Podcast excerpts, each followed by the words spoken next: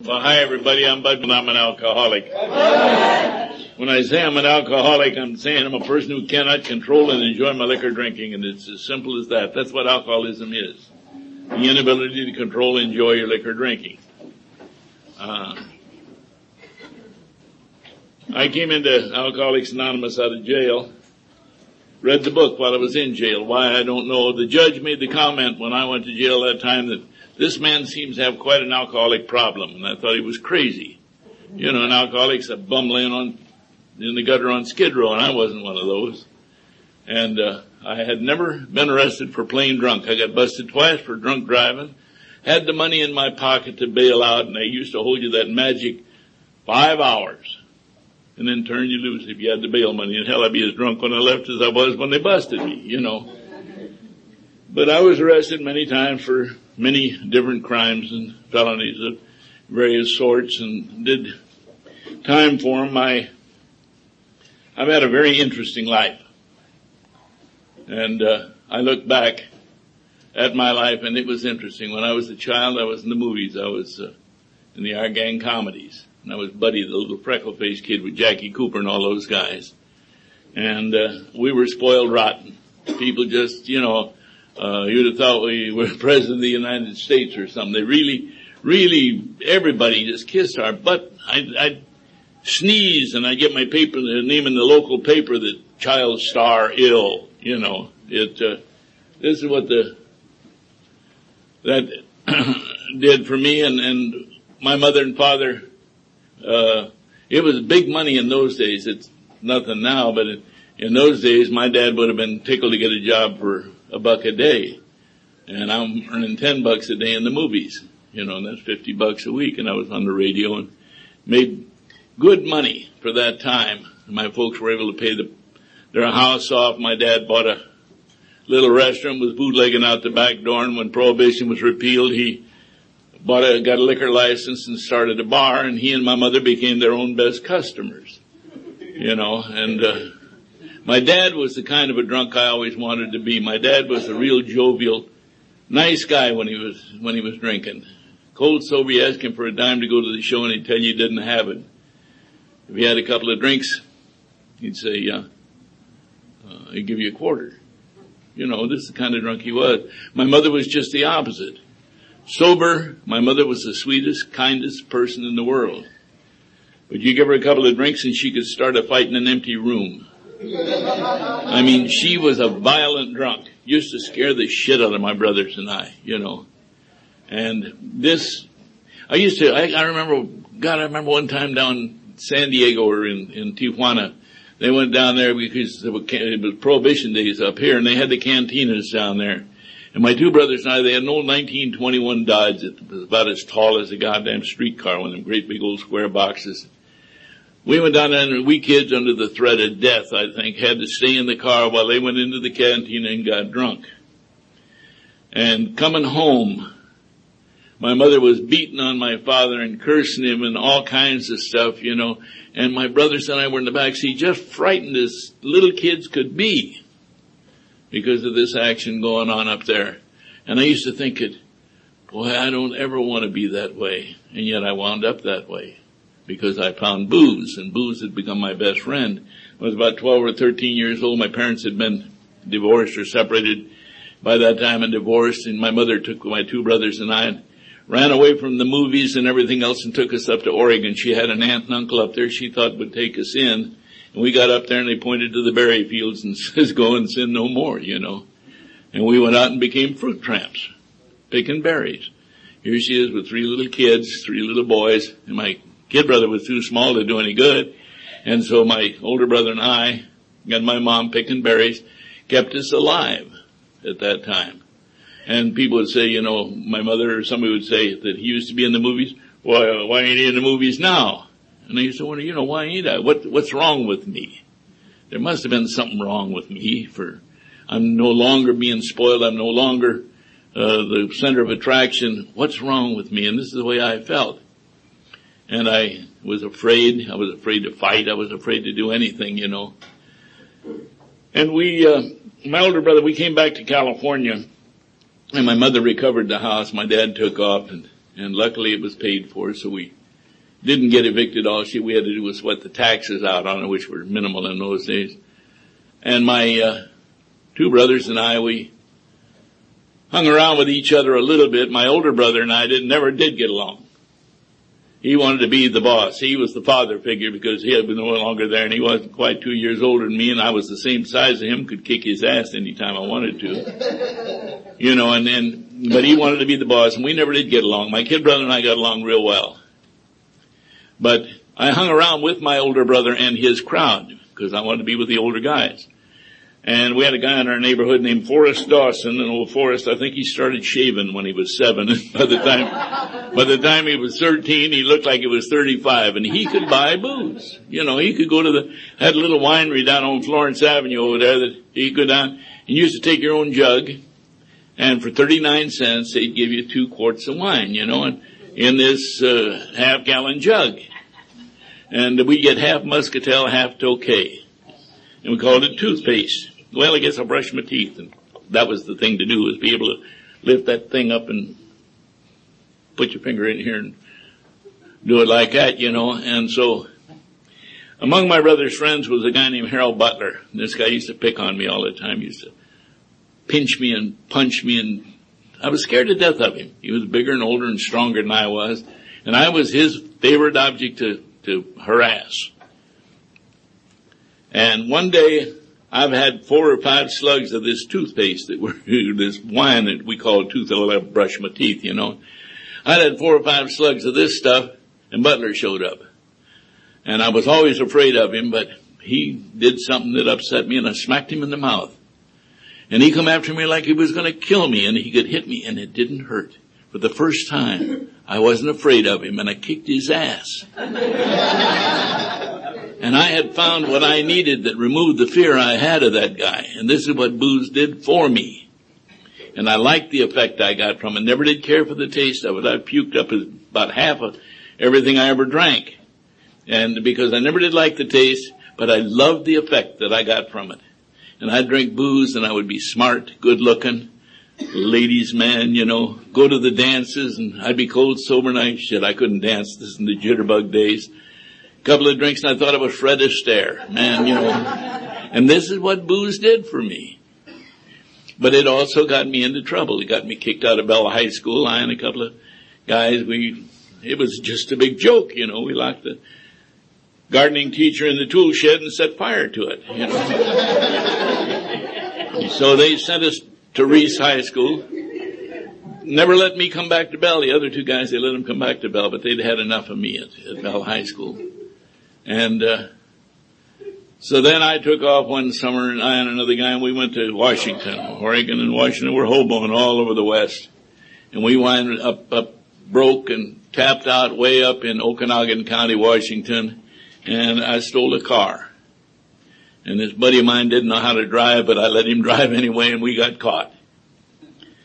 But in the meantime, we had robbed a service station. We stopped, we were about out of gas, and we stopped and got some service gas from one of the old things we used to have to pump the gas like that, you know. And my buddy's out there shooting the shit with this guy pouring gas in the car and I went in there to steal some candy bars or something because we were hungry and I went behind the counter and he had a gun back there. And so we held him up, locked him in the toilet and, and we took off. Well, we get caught. They take us down to Chelan, or the Chelan County Jail up at, uh, down at Wenatchee and they send up to Okanogan for somebody to come down and get us. And the deputy sheriff, great big dude, and the sheriff's son came down, one to drive the car we'd stolen back and the other to drive the police car. So this deputy is in the police car. I'm in the car we stole. They got us handcuffed and, and with a belt and a loop on it. The belt's buckled in the back. You can't get loose from it. And I'm sitting there and this gun is right underneath me and I know it. And I'm scared to tell him about it, you know. And my buddy cops to this deputy sheriff and Manny honks his horn, pulled over and he come pull me out of that car. And I have never, I've been beat up pretty good a couple of times, but never like I was that time. I don't know how many of my ribs he broke, but I was just in terrible, terrible shape when he got through with me. And I go up in that Okanogan County jail, never did see a doctor about it. Eventually I began to heal up, I guess, and, and, uh, my ribs are still all crooked here from where I had been worked over. And, uh, I got a great love for policemen at that time, you know. And, and so I, uh, that was my first time of doing any time. I went to reform school for that and stayed there about ready to get out of reform school. I, I'm complete, what they call complete. They started with a whole bunch of demerits and you work your way out for good behavior. You do this and that and the other thing. I had been captain of the company I was in and you get like 30 extra merits a month for that, you know, and everything. And then I was complete and I was ready. If somebody would come up with the money to get me back to California, I could get out of there. But nobody in my family had that much money at that time for a bus ticket to Los Angeles. And I decide, I and another guy decide we'll take off. And we, uh, but I'm in charge of the sleeping quarters of all the guys in A company. And I'm the night watchman. I get to sleep during the day and I'm up supposed to be watching them. And this guy and I, we snuck out down at the back of the place, went over about a 10 foot fence and on the way down I jumped backwards and I broke my ankle. And I didn't know it, but I run about five miles through the woods with that broken ankle, limping and hurting like hell, but I'm free. I'm loose. And we get out to the highway and start hitchhiking and the first car along was the sheriff of that county. and we're standing out there in the state issue, you know. Might as well get a big neon sign, the clothes we were wearing are right from the joint, you know. So anyway, they took me back and then they busted our ass there real good. And when I say busted your ass, take all your clothes off. You got your shoes and socks on and you bend over and they bust your ass with these big belts that they use to run the machinery and the laundry, you know. And some of those guys, man, they could take a fly off your ass with that thing if they wanted to. They could cut you. They could, and so they made a hamburger out of our butts. And about three or four days later, my leg is by this time swollen up like that, and they finally took me to a doctor and put a cast on the goddamn thing.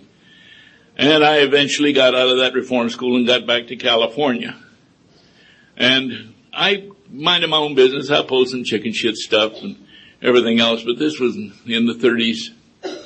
And, uh, the war broke out and I went in the Marine Corps. And, uh, luckily for me, I got an honorable discharge out of the Marine Corps, but I was in trouble. They took me out of the brig to give me a goddamn purple heart, you know. you know, and I told them I just give me the aspirin. I already got the purple heart. I don't need the son of a bitch, but, but anyway, I come out of the Marine Corps in 1943 and I could have gotten a job. Shit, it was wartime. All the defense plants were hiring, but I figured a hard ass guy like me, big time veteran, and all that, got a gun and went into business for myself. And one of my crime partners got caught and he told him I was with him in uh, Bingle. We both got busted. Went to the joint, got out, went back six weeks later just, you know, should they, I still same cellmate, cell, same room, everything, you know, on same job. They, like they, they knew I was coming back, you know.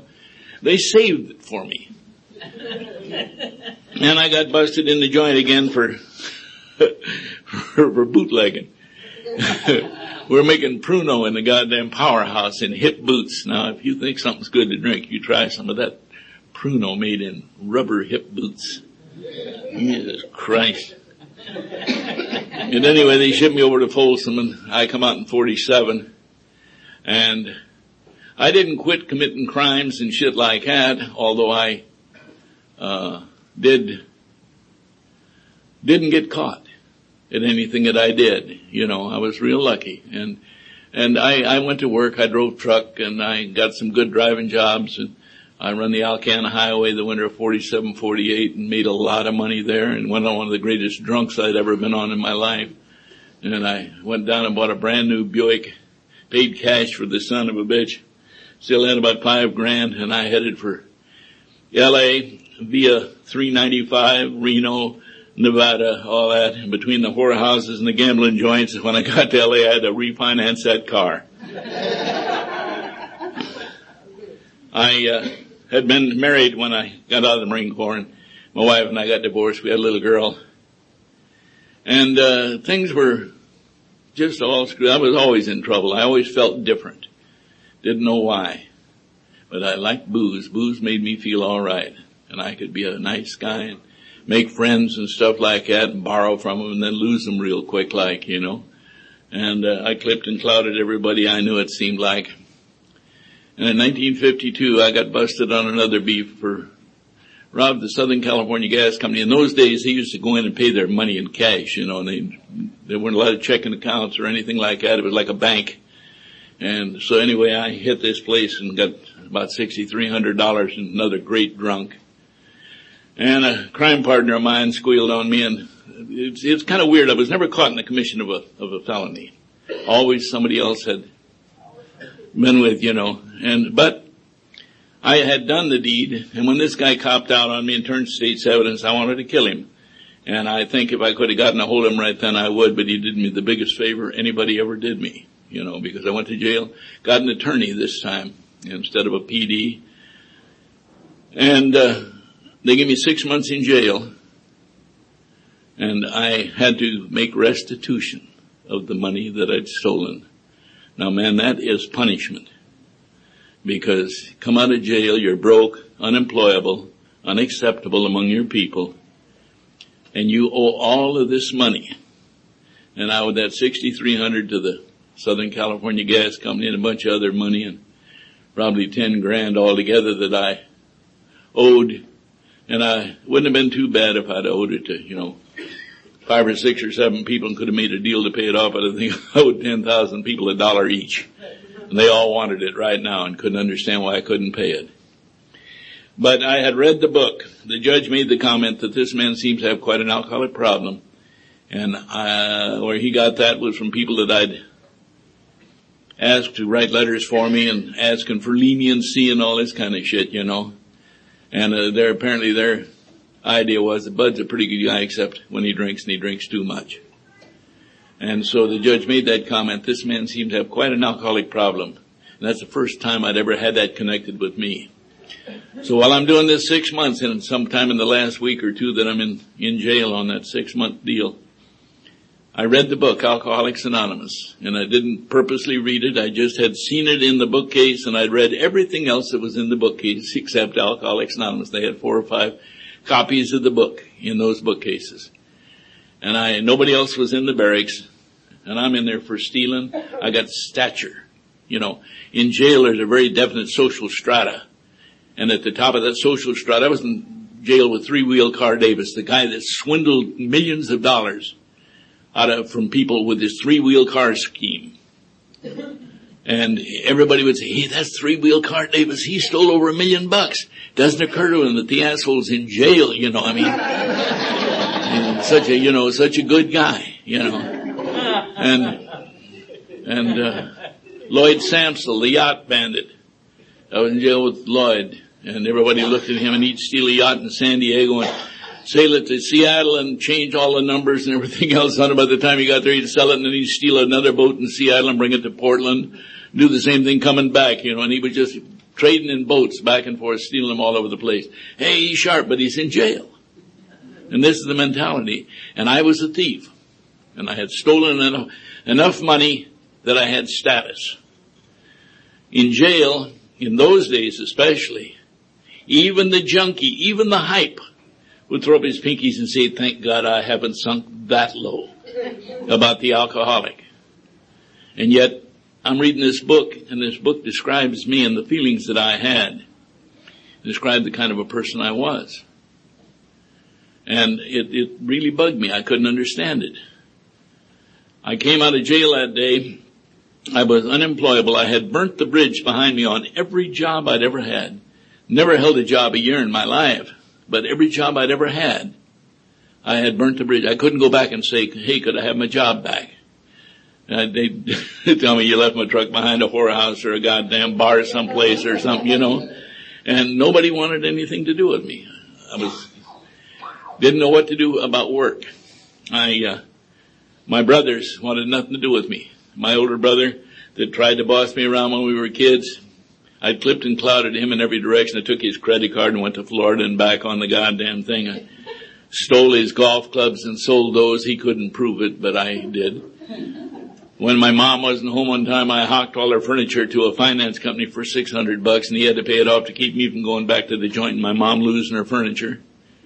And he tore the sheet there and it was eight years before we ever spoke. Four years before and four years after I came into Alcoholics Anonymous. My kid brother, I'd helped him, he and I were in the Marine Corps together and we were tight. And I helped him a little bit when he went to college. And I had some bucks at that time and, and helped him when he was going to college and I never let him forget it. Boy, if it wasn't for me, you wouldn't be where you are. He was an airlines captain. Flew for Eastern Airlines for 38 years. And, uh, he finally gave up on me. I'd call him for bail money. I remember one time he brought a plane out here for, I don't know, maybe Eastern who he was flying for or something. He took a plane for another company back to New York. But anyway, he goes to my mom's place and where's Bud? And she says, I don't know, he's probably hanging around one of those bars down there, Gage in Atlantic. And so he comes down and he walked into the Rex bar and he has Swede, the bartender, he says, you know Bud McDonald? And he says, who's looking for him? And he says, uh, I'm his brother. He says, well, you must be the one from Florida because I know the one from up north. And he says, yeah, well, he says, he's passed out in the back booth back here. And I was.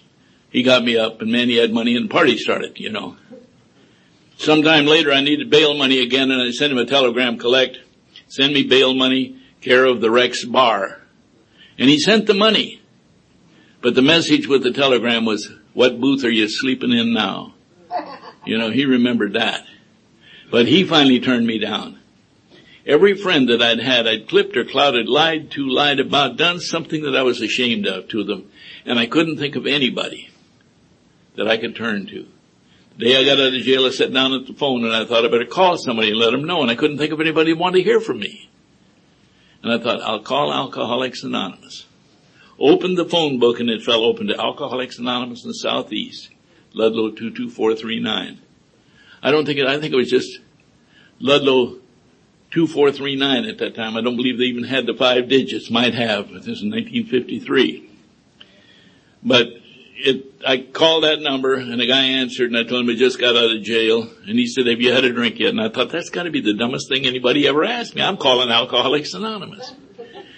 And I said, no. He said, well, you better get your ass over here. And I thought, well, it's important. They need me over there right now. and so my wife and I borrowed a car from my in-laws and we went over to Huntington Park. And I walk into the room and I, I don't quite know what to expect. And at the hole in the ground, a stranger walks in there. Man, there's somebody going to have his hand out and meet you right away and, and say, hi, I'm so and so. Are you here for yourself or a loved one or whatever? Can we help you? And these guys greeted me and introduced me around and my wife was pregnant with my youngest daughter at that time and didn't quite know what to expect. I'd never been to an AA meeting. And I listened to these guys, it kind of sounded like, can you top this? You know, one guy said, well, I did this and that, and another guy did it in spades. You know, he did more. And the next guy did more than that. And, you know, the, I found out in Alcoholics Anonymous, the farther down you'd gone, the higher up you were, you know. And but they told me they had a meeting there that night and invited me to come back. And I came back that night to the meeting and the guy that was leading the meeting died on the 20th of last month, Jim Farwell. One of the finest men I ever knew in Alcoholics Anonymous. But I thought he was hired to be there. He, he couldn't be a drunk because he talked too nice and too politely and he explained the program. He made more sense than the book did. And I thought he was hired to be there to teach us, you know, how to get along. And, uh, but uh, there were a couple of guys that did impress me. One was a guy that said he'd been sober 38 days that day. I thought that's possible. I'd put myself on the wagon a few times. I never considered myself as having a drinking problem. People were my problems. And, but sometimes when the fire got too hot, I'd have to lay off for a while.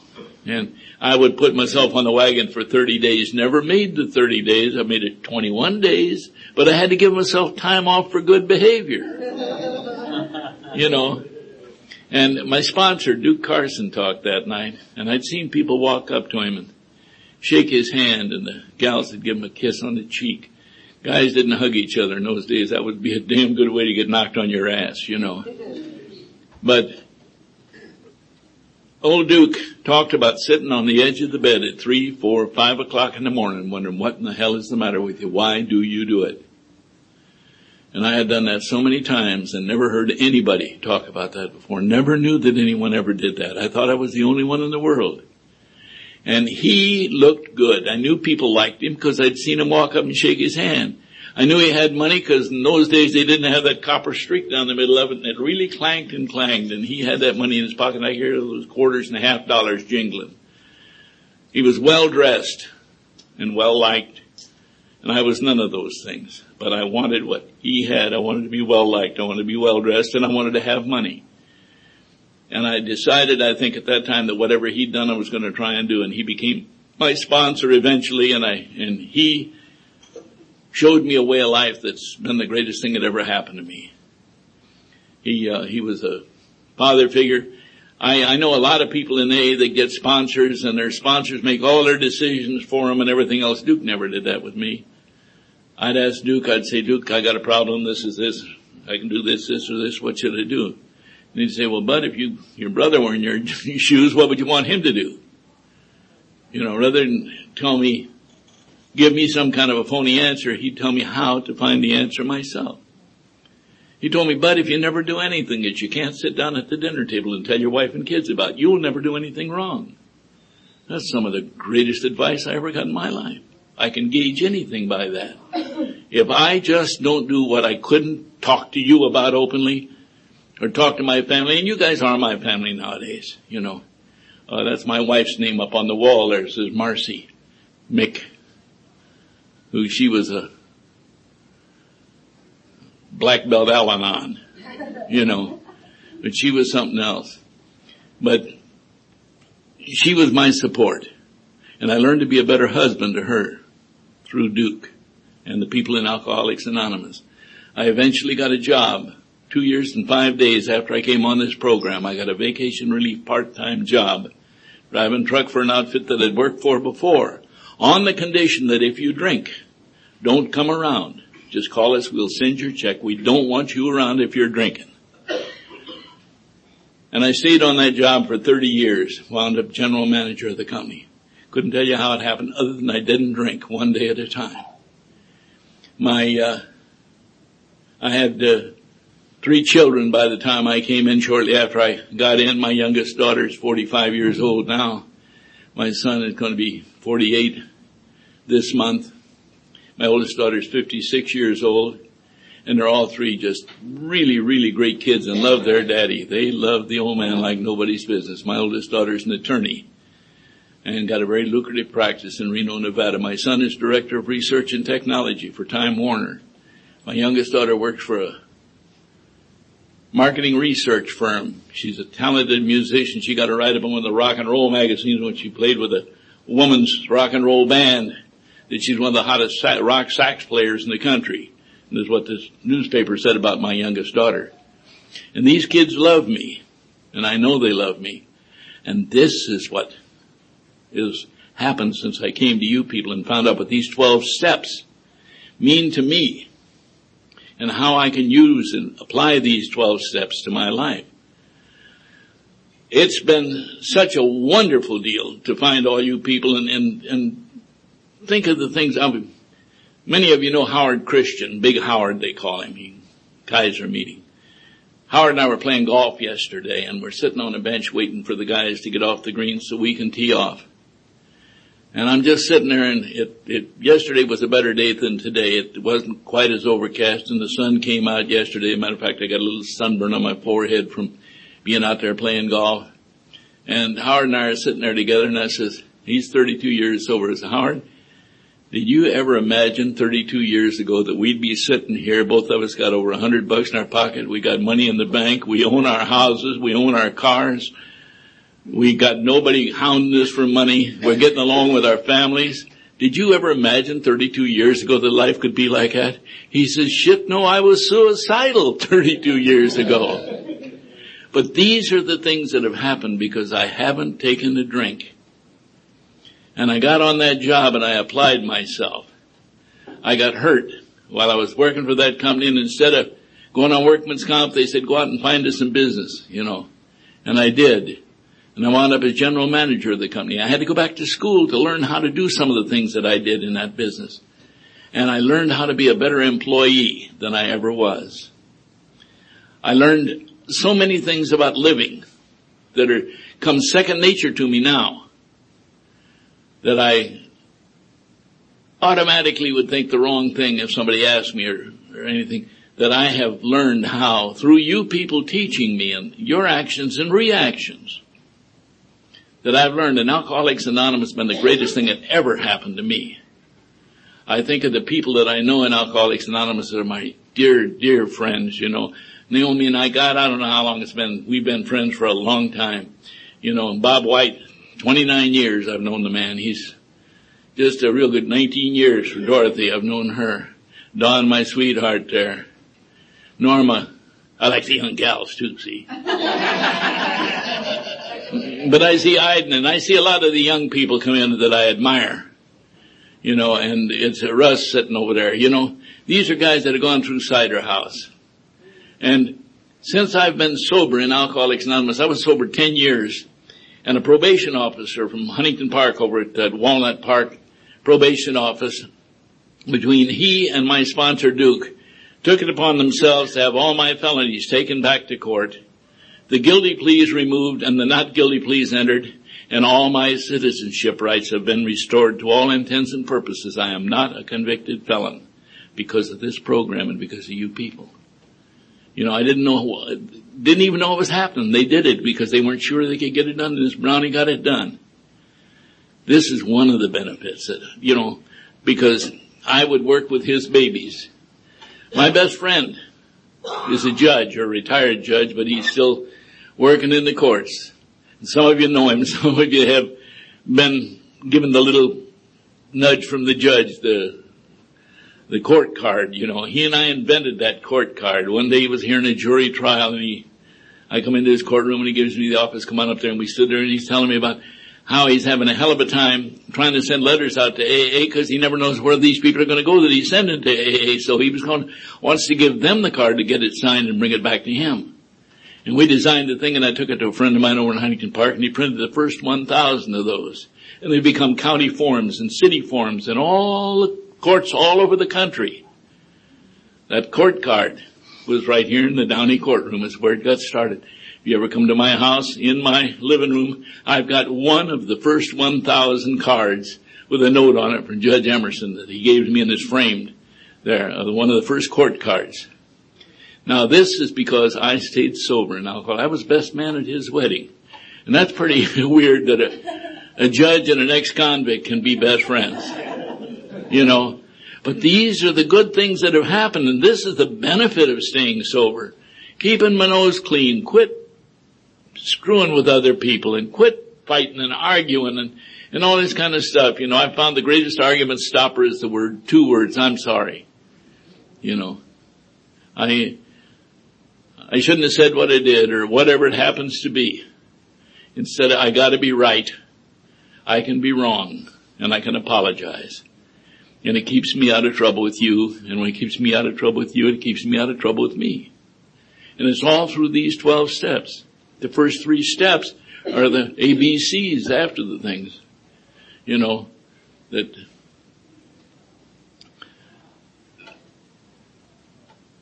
I think that this is the greatest text of a living program that anybody could ever have. You know, I'm not a religious man. I don't believe in religion. I think that most religions are worse than the mafia. You know, I really do. You know, they threaten you with the loss of your, the most intangible thing you've got is your immortal soul. If you do not believe as we do, you're going to burn in hellfire. And I don't even know what hellfire is. I think we make our own hell right here on earth. But I do believe that there is something. And for lack of a better name, it could be good, it could be God. It could be Buddha, Hindu, Allah.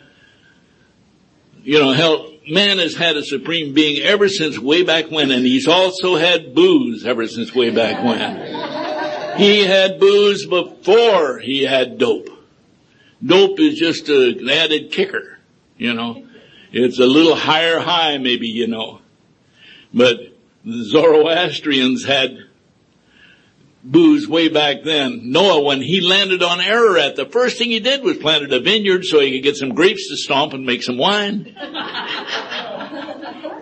You know, it's out there and it's available. There's liquor stores all over the goddamn place. I can drink if I want to. It's legal to sell it, legal to drink it, legal to buy it. But I choose not to because I've learned these things in Alcoholics Anonymous that I am a person who cannot control and enjoy my liquor drinking. And if you want what I have, the peace of mind, you know, I'm not rich by any stretch of the imagination, but I bet you I don't die of starvation. You know, and I got friends. I got people that I love and they love me. I look at, uh, I look around this room and see the people. I see Carl here. I see Michael here. I saw Michael when he came and I used to pick him up over there in Firestone. Have him walk across the street and I'll pick you up on the other way because I have to swing around out of the way from my house, but we got over to Cider House, right, Mike? See, and I, I see that the, the people here that from way back when, I see Paul, I remember he was about, you know, but he's one of the prides. He's one of the prides that this has happened, you know, and it's, uh, it's been a, uh, just a wonderful, wonderful trip for me to be sober in Alcoholics Anonymous.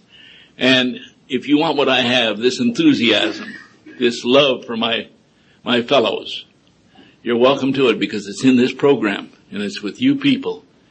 And it's here. It's in the book, Alcoholics Anonymous. Read the book if you haven't. Reread it if you have. It's in the book. If you'll read page 112 in the book, Alcoholics Anonymous, the first three words will tell you what to do. And I ain't going to tell you what it says, but you get the book and read page 112, the first three words. And it'll work. It'll work, you know. Here, I can see, I got one back here looking now. That's good. But tell them what it says. First three words on page 112. Read this book.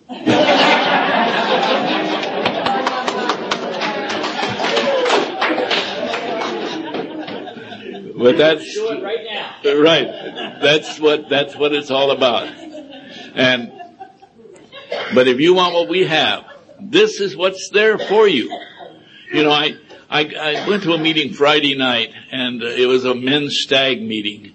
And God damn, the sniveling that I heard that went on there would drive you crazy. You know, this one guy spent 15 minutes talking about his wife getting a goddamn restraining order against him and the dirty bitch had no business doing that, you know. And I'm thinking, man, you know, in the first place, if you got a sponsor, he's the guy to tell you. Don't say that in an open meeting. You know, your personal problems, call your sponsor and talk to them. That's what it's about. You know, these are the things that my sponsor, Duke Carson, died, and Eddie Ocaña became my sponsor, and he died. And Mel Avila became my sponsor and he died and I'm afraid to ask Carl to be my sponsor. I've outlived all these people, see, but Duke was 92 years old. The other guys were younger than I, but they were wonderful guys, those of you that knew them. Get a sponsor, somebody that you can talk to, somebody that you aren't afraid is going to tell everybody else what you've told them. I, uh, in the first place, when I made my inventory, and I wrote down all the bullshit that I had done, and I started with now and went backwards. Duke told me, he said, don't go back to year one and bring it up to here, you'll never get there. Start with what's bothering you right now, and what is there about yourself right now that you don't want to tell anybody, you don't want anybody to find out? And that's what I started with. I've still got that same nickel notebook pad. I've heard people say, you're supposed to burn it. Bullshit. I look at it and I add to it. When I find something in there that, that I've done that bothers me, I'll write myself a promise. I'll never mention that in anger again. And I can keep that promise to me. I don't have to make the promise to you. And I write those things down in that thing and it's, it's a real junky thing. You know, and after the statute of limitations has run out, it's pretty easy to say, man, I stole a freight train. You know, that's a pretty goddamn big thing to steal. But cop out that you robbed your kid's piggy bank. Now that's chicken shit. And this was what I did. These kind of things. And these were the things that, that bothered me and that I had to put in there and I had to bring them out and get them in the open. And when I looked at them, you know, they're really insignificant in a way, but I had to make them right. And the eighth and ninth steps take care of that. That sixth and seventh step, Duke told me the sixth and seventh step, that uh, they would take care of all those things in the fourth and fifth step if I would ask for the power to do the things I needed. Ask for the help that I needed. Because admitting that I had these character defects is fine, but I gotta ask for the help to get rid of them. Because I couldn't do it by myself. And whatever that God or good or Buddha or Shindu or Allah or whatever that supreme being is, that if I will ask for the help, please help me to find out how to do this. Usually it happens. And we are impatient. We can't wait for things to happen. We gotta push, you know. And but if we just sit back and wait, they will happen. The eighth and the ninth steps made me a free man. Made me, I could walk straight down the street, and look anybody in the eye. There isn't anybody that I'm ashamed today that I, I can't look at. I'm not afraid to answer the phone. I'm not afraid to answer the doorbell when it rings. Because I have made the amends and I've made things right with people that I have harmed. And I looked at that list when I first made it out you know, made a list of all persons we had harmed, became willing to make amends to them all. I thought, shit, most of them had it coming anyway. I didn't want to make amends to them. but I found that by making those amends, I could look them in the eye. I had a guy at the corner of Clarendon Atlantic, 27 bucks at a service station there. I charged gas there and never paid him. And shit, I had that for four or five years. I used to see him in town once in a while and I'd have to look the other way. I didn't dare look him in the eye. And I got my 27 bucks together and went over and I said, Walt, I should have paid you this a long, long time ago, but I, I'm going to pay you now because I've got your name on a list of people I've harmed and I'm trying to straighten all that up. And he said, well, Bud, I'm glad to get it. I've heard that you don't drink anymore and I know that that has to be a pretty good deal. And you know, I could go buy gas in his station again. He wouldn't give me credit, but I could go buy. you know, and so that eighth and ninth step, making amends to such people wherever possible. And that tenth step, a lot of people say, well, you know, hell, it's uh, the fourth step over again. No, that tenth step, we continue to take inventory and we find out things about ourselves we don't like, you know. And when we're wrong, promptly admit it. I don't like to promptly admit I'm wrong about anything at any time because as phony as I am, I will figure out where I was right anyway. You know, but I know the sooner I can cop, the easier it is for me to be rid of it. So I know what that 10th step means. The 11th step scared the hell out of me for a long, long time. Real churchy sounding step, you know. Last time I went to church, some asshole stole my hat.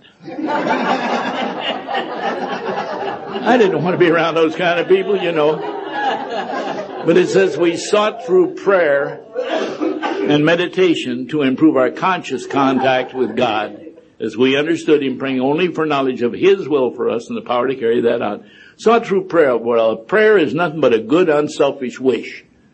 That's what a, a good wish for the guy next to you is what the uh, prayer is.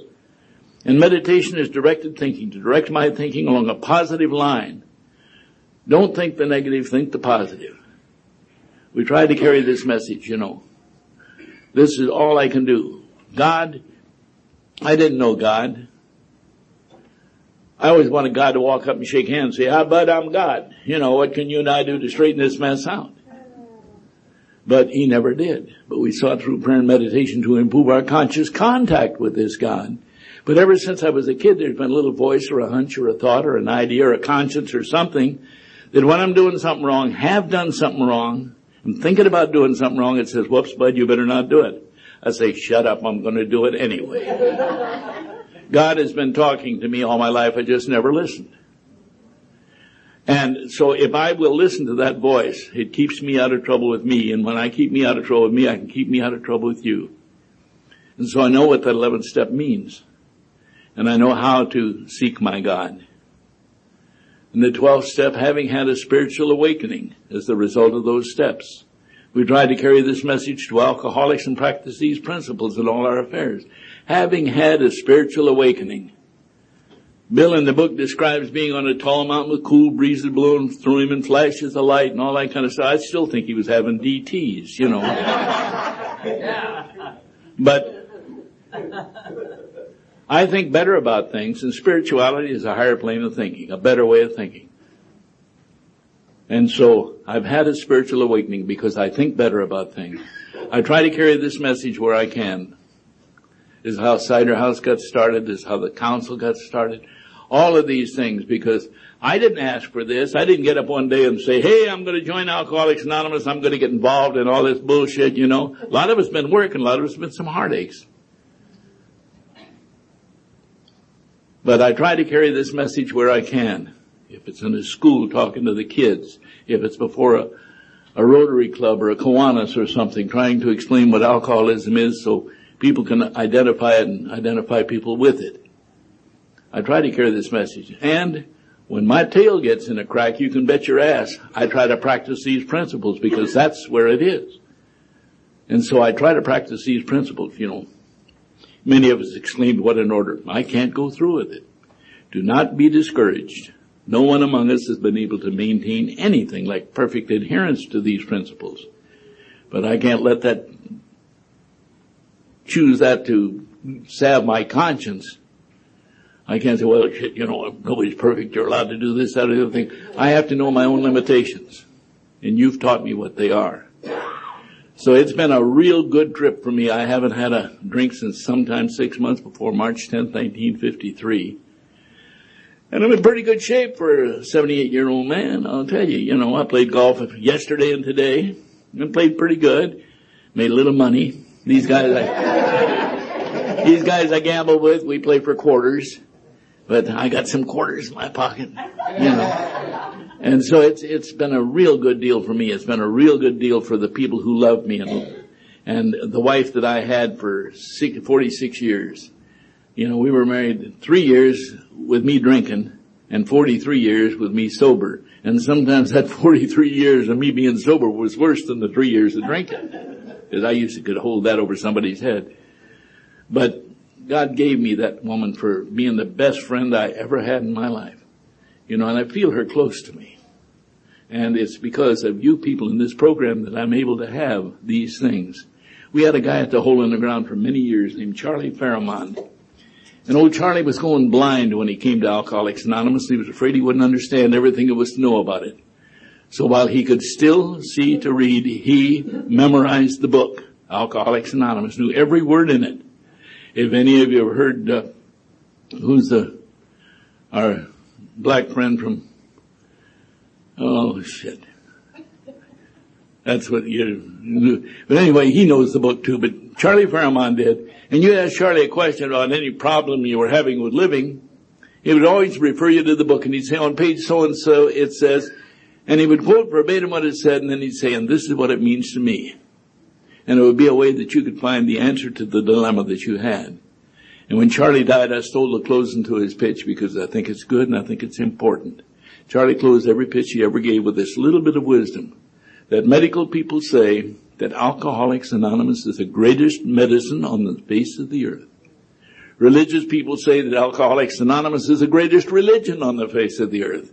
I say that Alcoholics Anonymous is the greatest thing on the face of the earth and no drunk should be without it. Thank you.